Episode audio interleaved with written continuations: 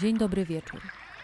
W 13 odcinku Delfina w Malinach rozmawiam z Agatą Sikorą o filmie Obiecująca Młoda Kobieta i tym, dlaczego nas tak ruszył.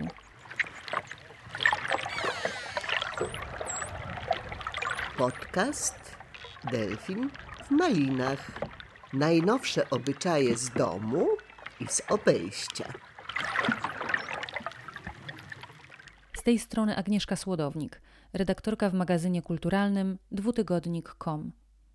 Agatę Sikorę znać możecie z książek Równość, wolność, przemoc czy Szczerość o wyłanianiu się nowoczesnego porządku komunikacyjnego oraz z wielu tekstów i rozmów publikowanych na naszych łamach, na łamach dwutygodnika.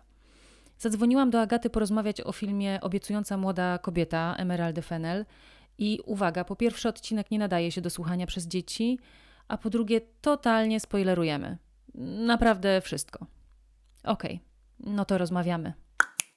Siedziałam sobie na Facebooku i zobaczyłam zdjęcie Jany Szostak w sukience biało-czerwono-białej z wyciętym dekoltem i z bardzo wyraziście zarysowanymi piersiami.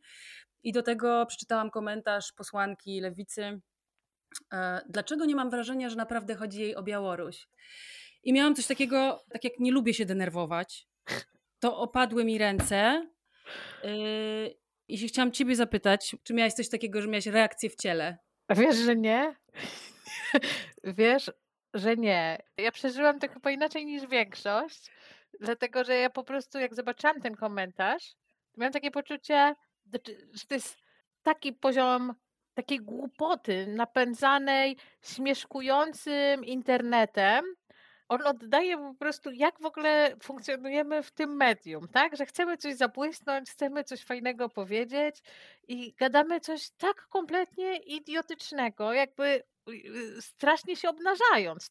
No bo jak ona mogła tym zapunktować? Musiała chyba nie wiedzieć, kim jest Jana Szostak, po pierwsze. Jakakolwiek osoba kojarząca Janę Szostak zrozumiałaby, że robi sobie bardzo dużą krzywdę tym komentarzem. No i druga sprawa, no to jest oczywiście seksistowskie stereotypy bardzo silnie zakorzenione, które tutaj o sobie dają znać. Po prostu ja miałam chyba bardziej takiego facepalma. Trochę tak jakbym oglądała jakiś rodzaj slapsticku, tak? To znaczy ktoś sobie idzie i ślizga się na bananie, bo chce zrobić coś fajnego, ale no właśnie niestety tak wywija bardzo spektakularny upadek na oczach wszystkich. Mnie to zdenerwowało, bo jak przeczytałam ten komentarz, to pomyślałam sobie o tym całym zarządzaniu ciałem, które koniec końców każda z nas codziennie uprawia rano, stając przed szafą i zastanawiając się, w jakiego rodzaju okolicznościach będziemy dzisiaj funkcjonować i czy możemy sobie pozwolić na to, żeby były, nie wiem, widoczne sutki, jak będziemy postrzegane, taka codzienna praktyka jakby właśnie zarządzania tym wyglądem. Od razu mi wjechał temat filmu Obiecująca młoda kobieta. I pomyślałam sobie, co Agata Sikora ma na ten temat do powiedzenia w kontekście tego, no bo to jest ta sytuacja z Janą Szostak jest jakimś takim elementem, odpryskiem, prawda, tego, o czym jest też ten film i szerzej. No i dlatego do ciebie napisałam. Ja jestem tym, znaczy mi się ten film bardzo podobał i z pewnym takim zdumieniem, ale nie w sensie zdumieniem pod tytułem zdumienie, oburzenie moralne, tylko po prostu zdziwieniem, zorientowałam się, że on budzi bardzo różne emocje. To znaczy, że on wywołuje bardzo różne odpowiedzi afektywne i że jest również mocno krytykowany ze stanowisk feministycznych i ze stanowisk osoby, które doświadczyły przemocy seksualnej. Część z nich ma negatywne opinie o tym filmie, więc ja chyba bardzo zgadzam się z tym, co napisała Klara Cykosz w swojej recenzji dla Krytyki Politycznej, że takim najbezpieczniejszym sposobem myślenia o tej filmie jest taki, że on nie jest na każdą okazję. A rodzaj afektywnych reakcji, to co on z nami robi, być może nie zawsze jest bezpieczne, to znaczy nie w każdej sytuacji i nie w każdym kontekście. I w tym sensie wydaje mi się, że rzeczywiście trzeba dać sobie nawzajem pole do stwierdzenia, dla kogoś ten film może być trudny, w jakiś sposób rozmijający się zupełnie z doświadczeniem emocjonalnym, albo wręcz właśnie niektórzy czytają go jako film bardzo reakcyjny. co dla mnie było zaskoczeniem i ja w ogóle go w ten sposób nie czytam. Jak wchodzimy w ten film w ogóle, czyli wszystkie te sceny, w których Cassie, główna bohaterka, idzie do klubu ubrana w taki sposób, żeby podkreślić atrybuty kobiecości i udaje, że jest kompletnie pijana. I zawsze się pojawia jakiś sympatyczny mężczyzna, który chce ją odwieźć do domu. Po drodze ten pomysł się zmienia, że może jednak odwiozą ją do swojego domu. I kiedy już Cassie trafia do domów tych, czy mieszkań tych mężczyzn, mówi w taki delikatny sposób, oni się dobierają do niej, chcą ją zaciągnąć do łóżka i ona w taki delikatny sposób, udając, że właśnie jest totalnie pijana, komunikuje im, że nie. Właśnie mi się wydaje, że ona nigdy nie mówi wprost nie, to jest bardzo też ciekawie napisane, że ona zawsze mówi, nie daje tego odmowy, zgody w taki sposób werbalny, tak jakby sobie niektórzy chcieli, że nie łapy precz, tylko mówi źle się czuję, kręci mi się w głowie, muszę iść spać.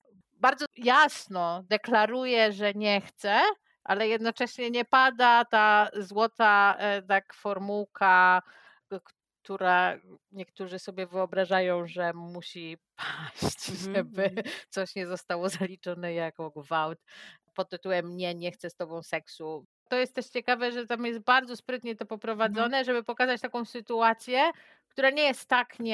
Tylko, że po prostu dziewczyna się przelewa i w żaden, znaczy na pewno nie jest w stanie dać zgody świadomej, jeżeli jest w takim stanie, na jaki wygląda.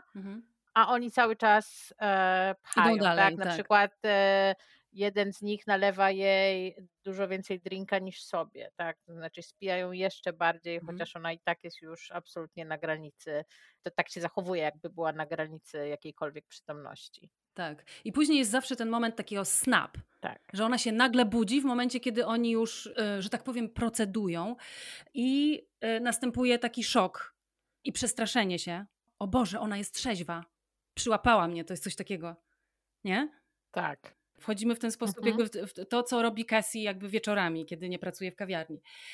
Ja miałam na początku oczekiwanie takie, że tam się wydarzy, tam niech poleje się krew, tak? W sensie, że będzie jakaś taka zemsta, ale tego nie ma. Ona po prostu wychodzi, straszy ich jakby rozmową.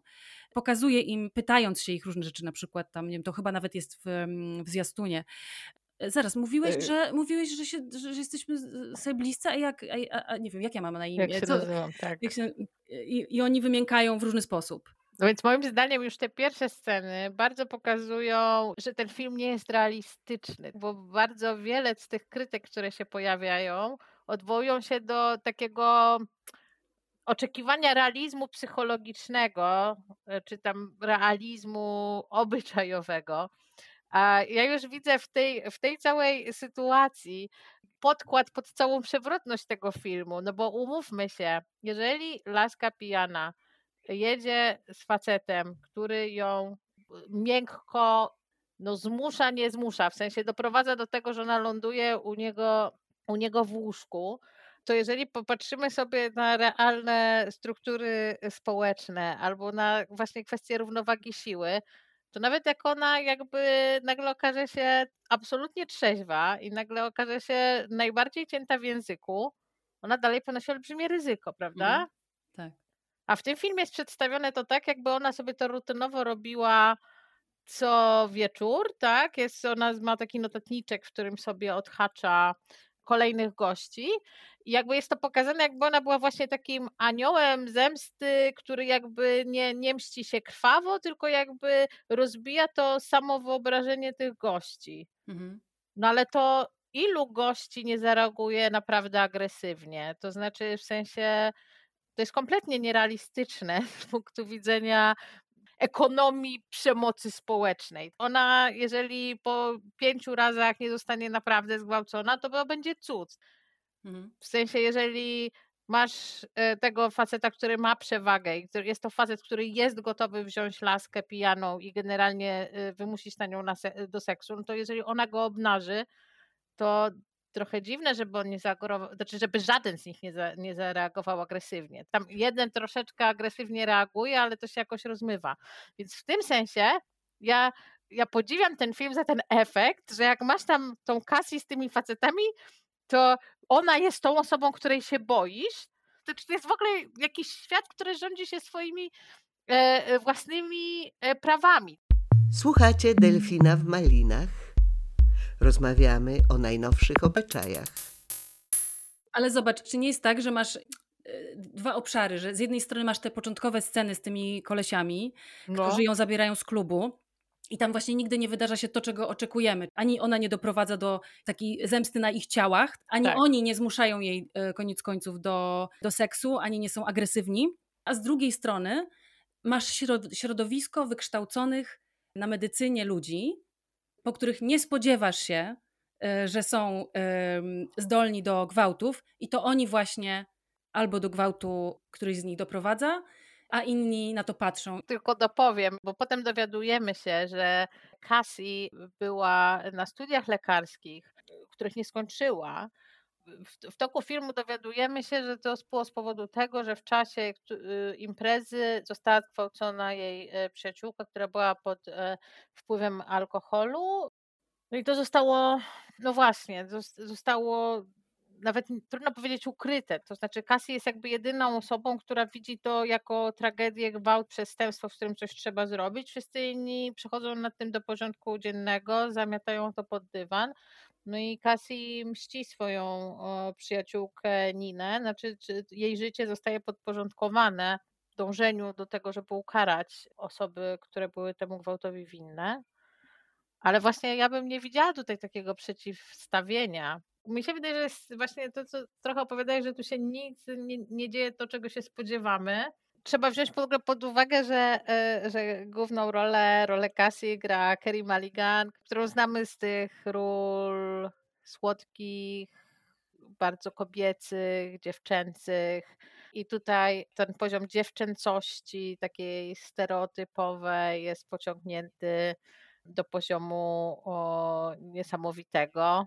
Carey jest zawsze w bardzo takich bardzo dziewczęcych ubraniach, bardzo dziewczęcych uczesaniach. Mieszka z rodzicami w domu, w pastelach i całej masie takich kiczowatych dodatków. Nawet ta kawiarnia, w której pracuje, jest cała pastelowa i polukrowana. Czyli mamy taką mega przegiętą stylistykę dziewczęcości. To nie jest ta współczesna dziewczęcość też. Jest tu jakieś takie odjechanie stylistyczne trochę w przeszłość. Samo to obsadzenie jej jakby bardzo gra z jej normalnym imażem. No i właśnie ta aktorka jakby wchodzi tu w rolę osoby co najmniej socjopatycznej, niesamowicie manipulacyjnej, w pewnym sensie bardzo bezwzględnej, jednocześnie straumatyzowanej, tak? Strasznie smutnej, prawda? Strasznie smutnej, strasznie straumatyzowanej. Mrok. Chciałam powiedzieć przez moment kruchej, ale właśnie to jest raczej vulnerability, otwartość na zranienie niż kruchość. Mam wrażenie, że w polskim nie ma tego odpowiednika vulnerability, które wydaje mi się takim bardzo, bardzo otwierającym różne przestrzenie słowem. Mhm. Więc w tym sensie ten film niesamowicie gra estetyką, niesamowicie gra gatunkami. Bo to jest kino zemsty. Tak nam się przynajmniej na początku wydaje. Tak, ale jest tam takie przełamanie, złamanie, które sprawia, że tak jak ja rozumiem kino zemsty, tak jak ten film, który mi podesłałaś, Ptaki Nocy, którego obejrzałam, przyznaję, na razie godzinę. Ja też wymiękłam. Tam jest to poczucie lekkości, zabawy i poczucia właśnie tego, co się ma oglądając wiele filmów Tarantino, że wreszcie sprawiedliwość została wymierzona i te dziewczyny, które tam po prostu łupią tych kolesi wszystkimi możliwymi ruchami, tam karate i nie wiem czym jeszcze, to rzeczywiście sprawia jakiegoś rodzaju przyjemność kobiecie. Natomiast tutaj no nie ma tego poczucia oczyszczenia. Na początku chyba można mieć na nie nadzieję. Znaczy w sensie jeszcze jak nie wiemy, w którą stronę idziemy. Ja się spotkałam z takimi reakcjami na to. Trochę zaniepokoiło mi, jaką przyjemność mi to sprawiło. To znaczy ten jej poziom właśnie zemsty. Ale to nawet ten poziom przyjemności zostaje szybko postawiony pod takim znakiem zapytania, bo jeżeli pójść w taką dziewczyńską zemstę, tak, girl power i tak dalej, no to bardzo szybko natykamy się na to, że Cassie jest równie bezwzględna wobec, znaczy właśnie, powiedziałam bezwzględna, równie bezwzględna, ale tutaj od razu stawiam gwiazdkę, bo z tą bezwzględnością to jeszcze trzeba będzie sobie o tym porozmawiać, więc Cassie nie tylko obnaża facetów, ale bardzo szybko robi to samo z kobietami i to robi w sposób taki, że ciary przechodzą, to znaczy na przykład zaprasza byłą już przyjaciółkę jej i Niny na, właśnie wtedy się odstawia w wersji w drogiej restauracji, umie się tam zachować i odpowiednio ubrać i spija swoją byłą koleżankę, która kiedyś nie uwierzyła Ninie, kiedy ona opowiedziała o swoim gwałcie. No i ona spija ją podstępem, następnie płaci kolesiowi, żeby zabrał ją do pokoju hotelowego, tak żeby ta kobieta na własnej skórze poczuła, co to znaczy obudzić się w pokoju z obcym facetem i nie wiedzieć, co się w tym pokoju tak naprawdę stało. I w tym momencie, kiedy ta spanikowana kobieta zaczyna dzwonić do Cassie, Cassie przestaje odbierać od niej telefony. Podobnie straszną zemstę szykuje dla pani dziekan, która Ninę zignorowała te 7 lat wcześniej. Tak, wtedy kiedy Nina zgłosiła jej tą sytuację, czyli tak, jakby to zostało zgłoszone. Tak. Więc szybko też jakby uruchamiamy te emocje wobec kobiet. To już troszeczkę komplikuje poczucie właśnie, o fajnie, znaleźliśmy się w świecie, gdzie to faceci boją się kobiety, prawda? Bo nagle okazuje się, że Cassie naprawdę ściga strukturę, to znaczy w sensie przedstawicieli i przedstawicielki tej struktury. I to, co ciekawe, takim momentem jakiegoś zawieszenia, o którym już nie możemy powiedzieć tego, dlaczego postawiłam gwiazdkę przy słowie bezwzględna, bo kiedy trafia do człowieka, który bronił gwałcicieli i kiedy on uznaje jakby straszność tego, co robił, kiedy on mówi, że miał rodzaj epifanii, która została uznana za moment psychotyczny, to ona mu przebacza i jakby odstępuje od tej zemsty. Mhm. I właśnie to jest dla mnie niezwykle ciekawy moment. Czytałam takie opinie, że no to właśnie jest jeden ze świadectw reakcyjności filmów, tak? Że możesz po prostu dopiec kobiecie na takim naprawdę po bandzie pod tytułem na przykład mówiąc jej, że właśnie jej córkę zawiozłaś do dormitorium pełnym facetów i ją spiłaś. Nie pamiętam już, czy ona ją spije, czy nie. A z drugiej strony przebacza się kolesiowi, który był przy władzy, robił to dla pieniędzy i robił to bardzo, bardzo wielokrotnie. Ale mi się wydaje, że to jest dosyć ciekawy ten moment, jak oni ze sobą rozmawiają, bo on pokazuje, że dostrzeganie tego zachowania jako tragedii, tego, co się stało, bo tutaj trzeba podkreślić. Nina została zgwałcona, kiedy była pijana na imprezie. Jest to ten typ gwałtu, który społecznie pozostaje niewidzialny. Pamiętamy tą książkę Johna Krakauera o Missouli, czyli miasteczku uniwersyteckim, w którym dokonywało się, znaczy chciałoby się powiedzieć, olbrzymia liczba gwałtów. Tak, olbrzymia liczba gwałtów, która jednocześnie nie była reprezentatywna dla miasteczek uniwersyteckich w Stanach. To znaczy Missouri stało się symbolem, dlatego że odbyły się kampanie prasowe na ten temat i ktoś coś z tym próbował zrobić i zostało to dobrze opisane. Ale statystyki pokazują, że gwałty w Missouri nie były czymś odbiegającym od statystyki. Mhm. Z czego wniosek był taki, że po prostu gwałty kampusowe są powszedniością i na którą jest olbrzymie przyzwolenie ze strony policji, ze strony struktur władzy i nawet jeżeli kobiety znajdowały w sobie siłę, żeby zawiadamiać i jakby przeprocesować to wszystko, no to zostawały zignorowane. I w tym sensie to, co się dzieje z Niną, jest takim typem idealnym tej sytuacji, która w ogóle się z gwałtem te 10-20 lat temu, jakby w dobie przed mitu, kompletnie nie kojarzyła. Krakauer przywołuje takie badania, w którym, żeby rozpoznać tą statystykę, która jest oczywiście strasznie trudna do rozpoznania, zostają przeprowadzone rozmowy z mężczyznami o ich zachowaniach seksualnych i nikt nie mówi im, że to chodzi o gwałt, ale opisuje się po prostu niekonsensualny seks, nie nazywając tego gwałtem. I po prostu bardzo dużo kolesi, nie zdając sobie sprawy, że to, co opisuje, jest gwałtem, mówi bez żadnych problemów, bez żadnego wstydu, bez żadnej refleksji, no o tym, że no nie wiem, no spiłem ją, ona się trochę broniła, ale potem przestała.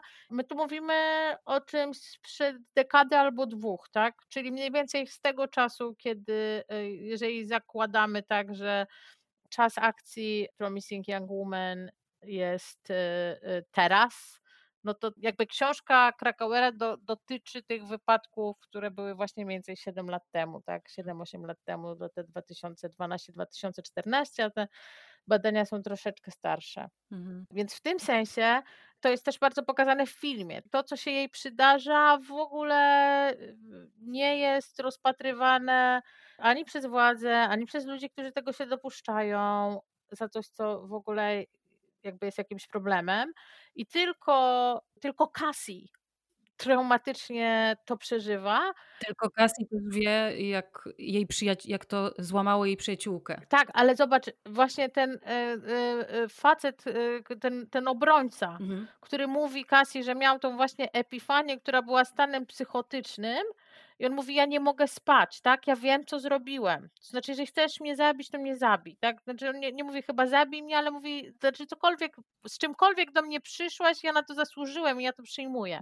Więc tutaj w jakimś sensie dwójka bohaterów, która jakby w pełni rozpoznaje potworność tego cierpienia i tego wszystkiego, jednocześnie jest przedstawiona jako osoby psychicznie jakieś zaburzone, bo to też trzeba powiedzieć wprost, Cassie nie jest osobą, która zostałaby uznana za osobę w pełni zdrową psychicznie według standardów obowiązujących. Ona całe swoje życie podporządkowuje tej zemście, znaczy ona jest kompletnie zafiksowana na tej linie, a jednocześnie, co też jakby wiele osób często w duchu krytycznym zwróciło uwagę, że przecież ta lina jest tam w ogóle pustym miejscem, o tej linie nie wiemy nic.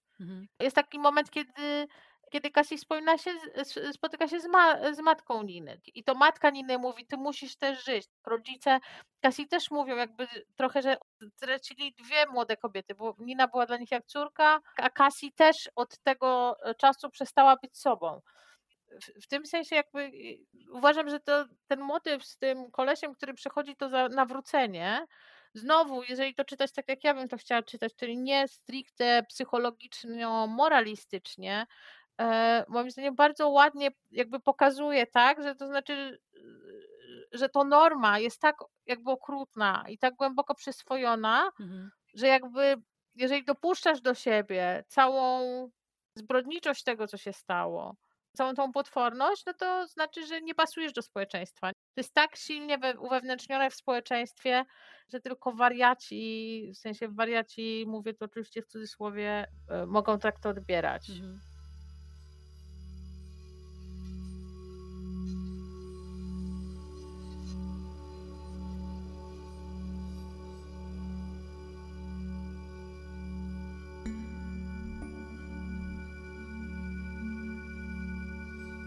Tygodnik, napij się z naszego kubeczka, wspieraj na Patronite.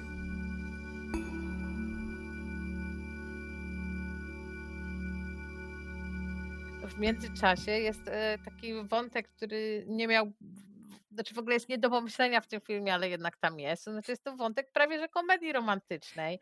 Pod tytułem Cassie zaczyna chodzić z lekarzem, który z nią studiował, który no jest takim nice guy w wersji naprawdę nice, jak nam się na początku oczywiście wydaje. I to jest w ogóle mistrzowskie, jak ten film potrafi w ramach czasu trwania swojego zmienić kompletnie nastrój i cię jakby tak. Nieomal zapominasz o tym, co było wcześniej, o tej grozie. Tak. Kwiatki lecą z nieba. Tylko to nie jest takie słodko, tylko to jest takie, zaczyna się ten romans od tego, że ona mu pluje do kawy. Na początku z pazurem, tak. Na początku, tak, a potem jest jeszcze jakaś taka odjechana scena tańca w aptece, której podobno w ogóle ludzie jej dorodzeli, żeby wyciąć, ale ona jest po prostu tak po bandzie i tak kompletnie... Musical. Znaczy, w sensie... To jest w tym filmie niesamowite, to znaczy jak obserwujesz taki rodzaj rzemiosła, takiej ekstrawagancji w tym, że po prostu nie wiem, znaczy jeżeli chcesz sobie zrobić w filmie o zemście po prostu taneczną scenę w aptece to sobie robisz. I jakby... Między Nurofenem a Panadolem. Tak.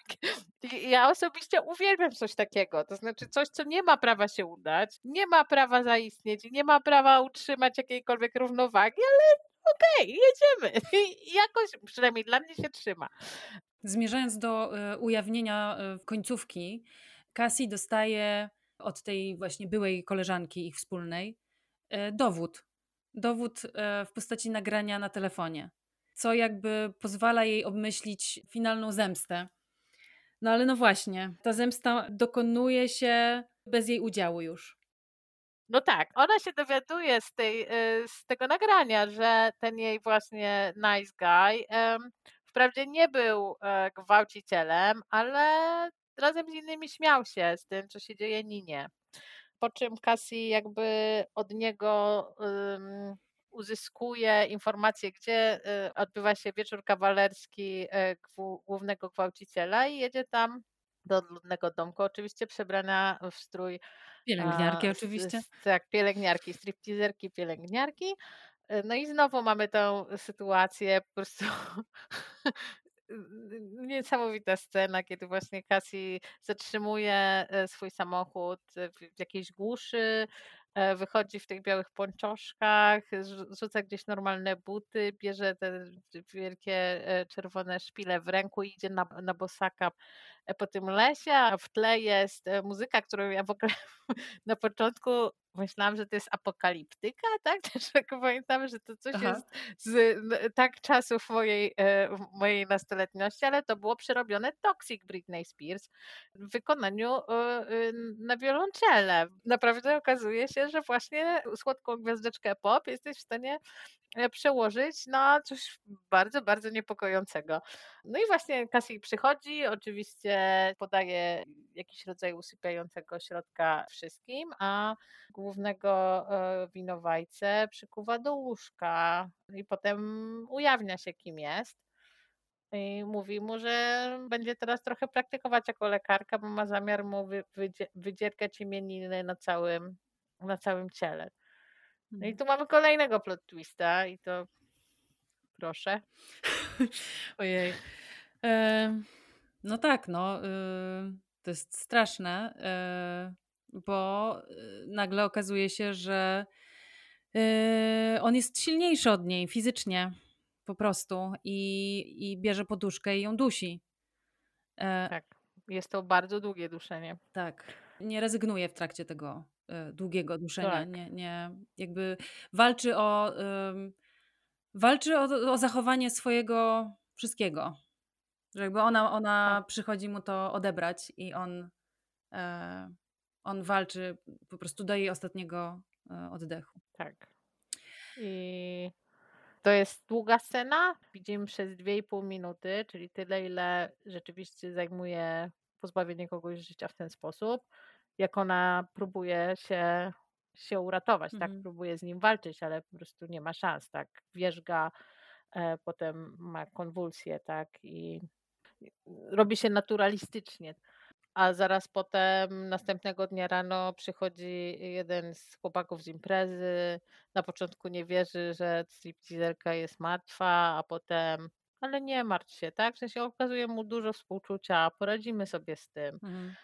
Po czym we dwoje spalają jej ciało i byłam bardzo ciekawa, czy to się już tu skończy. Mhm. Czy rzeczywiście ten film w ten sposób rozegra kwestie sprawiedliwości, zemsty i takiej ekonomii emocjonalnej, ale znowu mamy lekkiego już twista. To jest ta zemsta, która się dokonuje bez jej udziału, ponieważ ona przewidziała to, że to się może tak wydarzyć i to też jest dla mnie taki policzek był. I tutaj totalnie się identyfikowałam z osobą, o której z kolei u nas w Dwutygodniku pisała Monika Talarczyk, jak pisała o tym filmie. Ona jako filmoznawczyni szła i jeszcze szła z nimi nastolatka i że one były tak jakby... Zwrócił uwagę głównie na to przełamanie konwencji i tego filmu, gatunku filmowego, natomiast ta dziewczyna, młoda nastolatka była zdruzgotana tym. Tak. No i później, no właśnie, ona to przewidziała, że przychodzą jakby zaplanowane wiadomości tekstowe. Tak. I chyba listy też do tego prawnika, tak, który miał tą epifanię, do słodkiego nice guy'a, tak, i chyba też do tego gwałciciela. Bo to chyba tak mi się wydaje, tak. No i koniec końców to zostaje ujawnione i po prostu jest to takie rozwiązanie, że do ogrodu, gdzie wesele się odbywa, przyjeżdża po prostu policja. SMS okraszony, tak, podpisany Kasi i Nina z emotikonką ironii, ironicznego uśmiechu. No właśnie. Ale to z cyklu to, że ona to przewidziała, no też pamiętajmy, że ona nazywa się Cassie od Cassandra, tak? Od tej, która wie. Mhm. I właśnie to, co powiedziałeś, że byłaś zdruzgotana, to trochę właśnie zdziwiły mnie różne takie świadectwa odbioru w kategoriach silnego utożsamienia, ponieważ ja właśnie chyba od razu weszłam jednak, że to jest niesamowicie film grający na poziomie meta. Mhm. W tym sensie też tak odebrałam koniec. To, co chciałam powiedzieć na początku o tym, że ona będąc w tych mieszkaniach z tymi kolesiami, którzy ją zabierają jako niby pijaną, nawet jak nie jest pijana, dalej jest bezbronna. Jakby ten finał to wygrywa w taki straszny sposób, taki w sensie strasznie inteligentny, ale właśnie taki trzepiący, ale jednocześnie ja przynajmniej chcę ten film czytać troszeczkę historycznie. To znaczy moim zdaniem to nie jest przypadek, że w tle jest to Toxic Britney Spears. Nie jest przypadkiem, że w pewnym momencie w tej chatce jeden z facetów mówi, ale bo ona jest tą stripteaserką, ale nikt stripteaserki nie zamawiał i w pewnej chwili i pojawia się tam taki komentarz, ale co, myślicie, że nas pozabija? Przecież nie jesteśmy w filmie z lat 90. Aha. I w tym sensie wydaje mi się, że to jest trochę taki film o tej sytuacji, w której trochę teraz jesteśmy, który mówi coś takiego, dobrze, słuszny gniew, który jednak bardzo łatwo może stać się nieproduktywny. To znaczy, że fajnie przeżywać ten rodzaj poczucia słusznej zemsty i mocy, który ma Cassie, i który my mamy razem z nią, przy jednocześnie tym głębi smutku, bo Cassie jest, jeżeli nawet czerpie z tego przyjemność, to jest to smutna przyjemność. No ale my czerpiemy z tego przyjemność. Ja w ogóle jestem dużą zwolenniczką odzyskiwania gniewu. Nie mam żadnych problemów z hasłem wypierdalać i jakby z taką retoryką agresywną, które w pewnym momencie przyjęły protesty. Ale jednocześnie to jest rodzaj takiej alchemii i trzeba być naprawdę bardzo dobrze to czuć, kiedy ten gniew jest konstruktywny, a kiedy nie jest konstruktywny. Dla mnie ta opowieść jest taką opowieścią, tak, dajmy się ponieść to i radości odwrócenia porządku, ale porządek dalej jest w bardzo dużej mierze patriarchalny i dalej ta przewaga istnieje. Jest jakimś złudzeniem, że możesz pójść i przegadać tych kolesi. Sama jedna kobieta, żeby nie wiem jak była inteligentna, manipulacyjna, jak piękne obrazy z tego nie wykadrujemy. Ona jest bezbronna wobec całej struktury. Cała struktura jest ustawiona przeciwko niej. To jest taka opowieść trochę konfrontująca z realnością, ale jednak dla mnie ona nie jest pozbawiona nadziei, dlatego, że jednak oglądamy to wszystko z tej perspektywy, w której my jednak już wiemy, że to, co się zdarzyło, nie było straszne, dla nas to już nie jest normalne, co jej się zdarzyło. Tak, znaczy nie mówię, że nie ma ludzi, dla których to dalej jakby jest kwestia przezroczysta, ale jednak po mitu przesunęliśmy się naprawdę w zupełnie inny poziom rozumienia, co to znaczy przemoc seksualna, co to znaczy kultura gwałtu. Te 10 lat temu ci wszyscy chłopcy w ogóle, nawet nie to, że oni mogli się czuć pewnie, oni w ogóle nie musieli zauważyć, że cokolwiek się stało. A oni jednak już się w pewnym momencie zaczynają bać, że coś tu się wydarzy i jednak na poziomie fabuły oni nie odchodzą bezkarnie, chociaż czy zostaną skazani i tak dalej, tego nie wiemy, ale to co wiemy, to jest to, że my już to oglądając Nie jesteśmy w latach 90. To znaczy, że jesteśmy już jednak po mitu. Mhm. No plus jeszcze oczywiście my sobie tutaj gadamy z pozycji, wiadomo, feministycznych, ale no też jak się czyta komentarze facetów, no to jakby oni trochę się w tym przeglądają. Ej, ale czytałaś jakieś komentarze? Tak, czytałam parę wypowiedzi w jakichś recenzjach, ale też chyba gdzieś mi się przewinęło przez wypowiedzi w mediach społecznościowych. Też przynajmniej dwie takie wypowiedzi pod tytułem to mi coś tłumaczy w głowie, tak? Czyli ta sytuacja tego, że właśnie nice guys dowiadują się w ogóle o tym, że to jest taka sytuacja, bo oni nie wiedzieli tego wcześniej. Tak, znaczy, że jakby jak bardzo to jest jakby przyklepane, jak bardzo to jest przezroczyste. Przy czym to jest już jakby, nie wiem, taki mam wrażenie, że wszędzie to powtarzam, ale wydaje mi się to strasznie ważne. No jakie my jako kobiety, nie wiem, ja jestem z roczników 80. Ja miałam też inną świadomość na studiach, to znaczy nigdy nie zdarzyło mi się coś tak drastycznego, w sensie ani mi, ani moim najbliższym, o czym bym wiedziała, tak? Ani nawet dalszym, tak? Ale... Albo niekoniecznie byś wiedziała. Tak, ja właśnie o tym mówię, że ja mogłam nie wiedzieć, tak? Ale w sensie powiedzmy, nie wiem, no wiedziałam o dużo różnych rzeczy, które się działy wśród ludzi mi bliskich. Nie miałam takiej sytuacji, żeby ktoś mi tak znaczy, żeby to do mnie doszło. Ale jakby to, co raczej chcę powiedzieć, to jest to, że cała szereg rzeczy, które z dzisiejszej perspektywy po prostu zgłaszasz na uczelni jako niewłaściwe zachowanie prowadzącego, dla nas było takim elementem reguł gry. Doradzało się sobie nawzajem, nie idź do tego czy nie idź do tamtego, no ale nikomu nie przychodziło do głowy, że to jest coś, co my w ogóle musimy coś z tym zrobić. Mhm. Pojawiają się też pytania, na ile czy ten film jest dobry dla osoby, która faktycznie tej przemocy doświadczyła.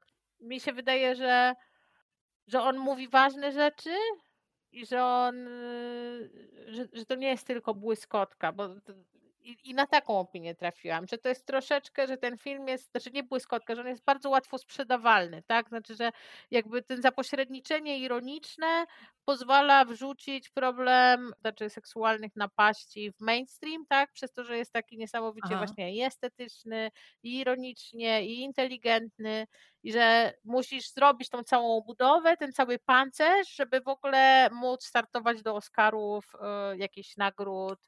Znaczy w sensie rozumiem ten punkt widzenia, ale przynajmniej ja go nie... Znaczy cieszę się, że ten film powstał.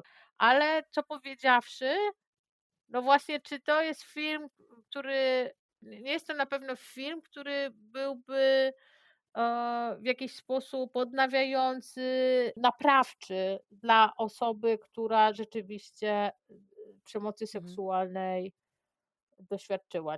Nie wiem, czy wiesz co, częściowo tak, częściowo nie. To znaczy mam poczucie, że te momenty, kiedy właśnie okazuje się na przykład w rozmowie z panią dziekan, że Cassie trochę straszy, ale później są też takie momenty, kiedy też kamera jakby jest bliżej twarzy i mówi o tym, pozwala sobie na takie odcienie, na ten smutek, na takie otwarcie, na powiedzenie wprost, wypowiedzenie pewnych rzeczy, na które zazwyczaj nie ma przestrzeni, czy też do niedawna nie było. No to są takie momenty, które wpuszczają powietrze, gdzie jest tak okej, możemy teraz sobie powiedzieć o jakimś cierpieniu, o żalu, właśnie o tym smutku, powiedzieć to sobie wprost, że to jest takie, wiesz, taka drama trochę. Właśnie te momenty, kiedy się okazuje też, że ona się przyznaje tej koleżance, że nic się nie wydarzyło z tym mężczyzną, któremu zapłaciła, to są takie momenty, nie wiem, momenty ulgi? No ja nie byłam pewna, jak ona jej powiedziała, że na pewno się nic nie stało. A nie uwierzyłaś? Nie, na początku miałam wątpliwości. Potem jak więcej poczytam o tym filmie, to doszłam do wniosku, że chyba taki jest konsensus, ale ja nie byłam pewna, w sensie czy nie było tak, że ona rzeczywiście nasłała tam gościa, żeby jej coś zrobił, a potem żeby ją uspokoić, jakby żeby jej nie męczyć dalej, jej to powiedziała. Okej. Okay. Mhm. Podobnie tak naprawdę to też się jakby pojawiło, że do końca nie wiadomo, co ona robi z tymi kolesiami.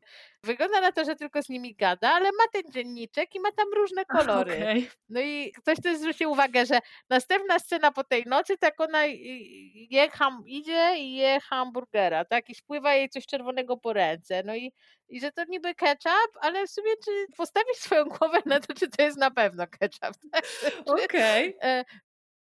Ten film jest tak niesamowicie po prostu rozgrywający ambiwalencję. No ja miałam poczucie, że to jest jakiś taki rodzaj strasznie zmyślnego narzędzia narracyjnego, strasznie sprytnie zbudowanej sytuacji, w którą jakby wrzucamy sobie jakiś rodzaj bohaterki, która ma coś odwracać i patrzymy, co nam z tego odwrócenia wyjdzie.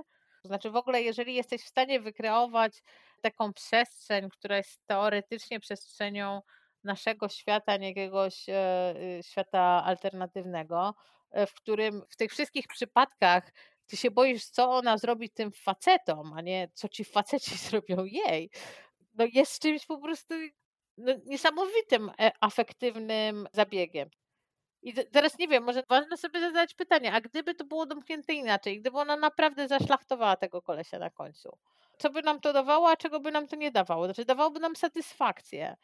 No i wracamy z jakby z tej sytuacji ekranowej do rzeczywistości i już nie mamy ochoty jej zmieniać. Mm. Dlatego, że nasze emocje zostały zaspokojone. W sensie, wiesz, emocjonalnie jestem przeżyliśmy fantazję, tak? Przeżyłyśmy fantazję o tym. Oczyszczenie, tak. Mogę wracać do rzeczywistości i jej jakby nie grzebać w niej. Bo trochę coś takiego miałam właśnie z tymi Ptakami Nocy, tak? Oczywiście z tym przypisem, że nie obejrzałam do końca jeszcze. Ale chyba sobie obejrzę jednak. No i tak, że ta przyjemność jest zbyt taka, wiesz, no usypiająca, no. No jest po prostu fantazją. A to, co robi Promising Young Woman, to jest jednak ten prosty i teraz ostatnio często spotykany zabieg odwrócenia ról. Znaczy zresztą jeszcze nie powiedziałyśmy o tytule. Ta fraza Promising Young Man, no to jest to taka zbitka, której się używa, tak nie niszczmy chłopcu kariery. No jeżeli coś zrobił po pijaku, zresztą kto wie, no ona coś powiedziała, tak, she said, he said. Jak można niszczyć komuś życie? To jest w ogóle jakby to jest jakby niesamowite, tak? I zresztą teraz czytając tego Krakauera, nikt nie zadaje sobie pytania, jak gwałt niszczy kobietom życie. Cassie była wybitną studentką. Była inteligentna, piękna, pewna siebie, dobrze zapowiadająca się kobieta, która została kompletnie przez to zniszczona, tak? I która zaczyna działać kompletnie autodestrukcyjnie. W tym sensie nawet ten tytuł odwraca te logiki w taki sposób, który teoretycznie powinien być lustrzany, ale właśnie wtedy, kiedy odwraca, okazuje się, jak bardzo on nie jest lustrzany, jak bardzo to wszystko jest asymetryczne. Łaska pańska na pstrym koniu jeździ. Także tak. Teksty Klary Cykosz i Moniki Talarczyk, do których odwołujemy się w rozmowie, są podlinkowane w opisie pod playerem odcinka. O Janie Szostak z kolei, od której zaczyna się ten odcinek podcastu, możecie poczytać w felietonie Marii Poprzęckiej pod tytułem Ona krzyczy. To jest cykl Na oko. Link też umieszczam pod playerem.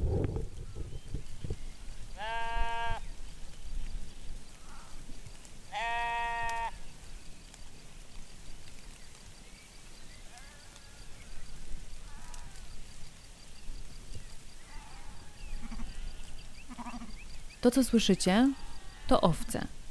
Owce koszące łąki nad Odrą.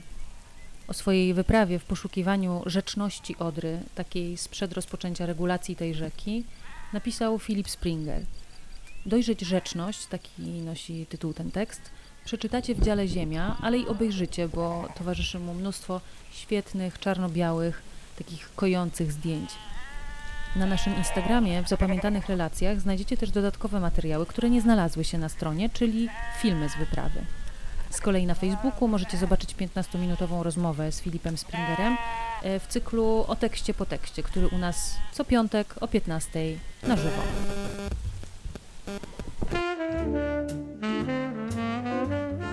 Słuchaliście podcastu Delfin w Malinach, magazynu kulturalnego dwutygodnik.com. Scenariusz i realizacja Agnieszka Słodownik, lektorka Maria Maj, muzyka Kevin MacLeod, Dźwięki owiec nagrane przez Filipa Springera. Redakcja Dwutygodnika to Zofia Król, Paweł Soszyński, Maciej Jakubowiak, Piotr Kowalczyk, Anna Pajęcka, Agnieszka Słodownik, Jakub Socha i Paulina Wrocławska. Wydawca Dom Spotkań z Historią. Lipiec 2021.